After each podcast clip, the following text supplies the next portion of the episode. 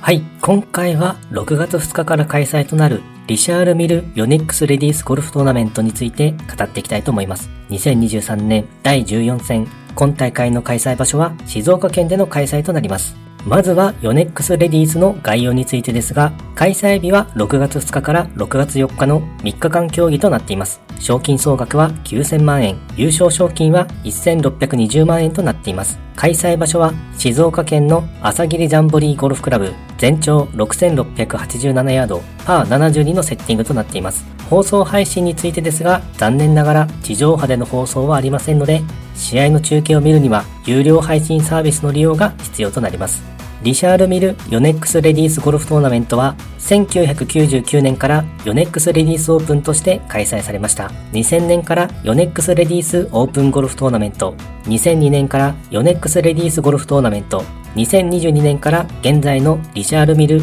ヨネックス・レディース・ゴルフトーナメントとなっています。今回が第25回目の開催となります。2009年にジョン・ミジョン選手が通算17アンダーで優勝となり、大会トーナメントレコードを出しています。開催場所となる朝霧ジャンボリーゴルフクラブは静岡県にあるゴルフ場です。1975年に開場しているゴルフ場で、全ホールから雄大な富士を眺めることができるゴルフ場で、標高750メートルから850メートルの朝霧高原の平地にあるので、涼しくプレーをすることができます。コースはアウトコースに富士コース、インコースに海コースが使用されます。各選手がどのようなコースマネジメントでプレーするのか注目ですね。ディフェンディングチャンピオンは稲見萌寧選手となります。通算7アンダーでの優勝でした。2日目にトップに立ち、最終日はリードを守りきっての優勝となりました。そして今シーズン、スタッツとしては平均飛距離が65位、フェアウェイキープ率が49位、パーオン率が31位、リカバリー率が22位、パーオン時の平均パット数が27位となっています。昨年は無敵とも思える強さを誇っていたのですが、腰痛に悩まされたということもあり、今シーズンからスイングを大幅に改造。体もトレーニングで肉体改造にも取り組んでいるようです。ただ、それだけ大幅な改造に取り組んでいるため、なかなか思うような成績も出せていない感じでしょうか。前の週のリゾートトラストレディースでは予選落ちとなっていて、ここ最近の試合は予選落ちが続いてしまっています。稲見萌寧選手自身がこだわっているパーオン率も31位と、かつての1位や2位だった数値とは大きく乖離が出てしまっていますね。連覇達成というのもなかなか難しい状況となっているかもしれませんが、うまくきっかけをつかんで活躍をしてほしいですね。続いて、個人的に気になる注目選手について語っていきたいと思います。今回はチームヨネックスの選手に注目をしてみました。まずは岩井明恵選手、ヨネックスとクラブ契約をしています。スタッツとしては平均飛距離が10位、フェアウェイキープ率が64位、パーオン率が6位、リカバリー率が62位、パーオン時の平均パット数が6位となっています。飛距離も出ますし、アイアンショットやパットもいい感じです。ただ、リカバリー率が62位となっているので、ここを改善できるとさらに活躍ができそうな感じです。前の週のリゾートトラストレディースでは残念ながら予選落ちでした。ただ、今シーズンはバンテリンレディースで初優勝。その後に優勝争いに絡んでくる試合も多く、目覚ましい活躍を見せてくれるので、今大会でも期待したいですね。そして岩井千怜選手、ヨネックスとクラブ契約をしています。スタッツとしては平均飛距離が6位、フェアウェイキープ率が66位、パーオン率が16位、リカバリー率が27位、パーオン時の平均パット数が2位となっています。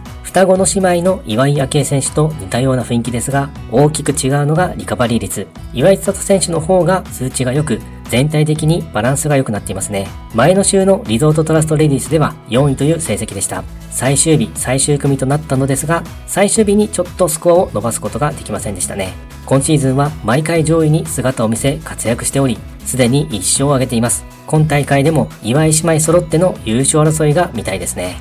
そして若林舞子選手、ヨネックス所属の選手となります。スタッツとしては平均飛距離が61位、フェアウェイキープ率が33位、パーオン率が41位、リカバリー率が77位、パーオン時の平均パット数が30位となっています。前の週のリゾートトラストレディースでは45位という成績でした。QT ランキングでは1位という成績となっていますが、1回目のリランキングについては現在29位となっています。出場権を確実なものにするためにもう少し上位に上がっていきたいところですね。今大会ではホストプロとなるので大きな活躍に期待したいです。そして池ヶ谷瑠菜選手、ヨネックスとクラブ契約をしています。2022年にプロテストを合格したツアールーキーの選手です。前の週のリゾートトラストレディースでは予選落ちとなっています。今シーズンはレギュラーツアーに9試合出場しており、予選を通過したのは3試合となっています。川崎遥選手や神谷空選手と同じくダイヤモンド世代の選手となりますね。同世代の選手に負けじと今大会では活躍をしていってほしいですね。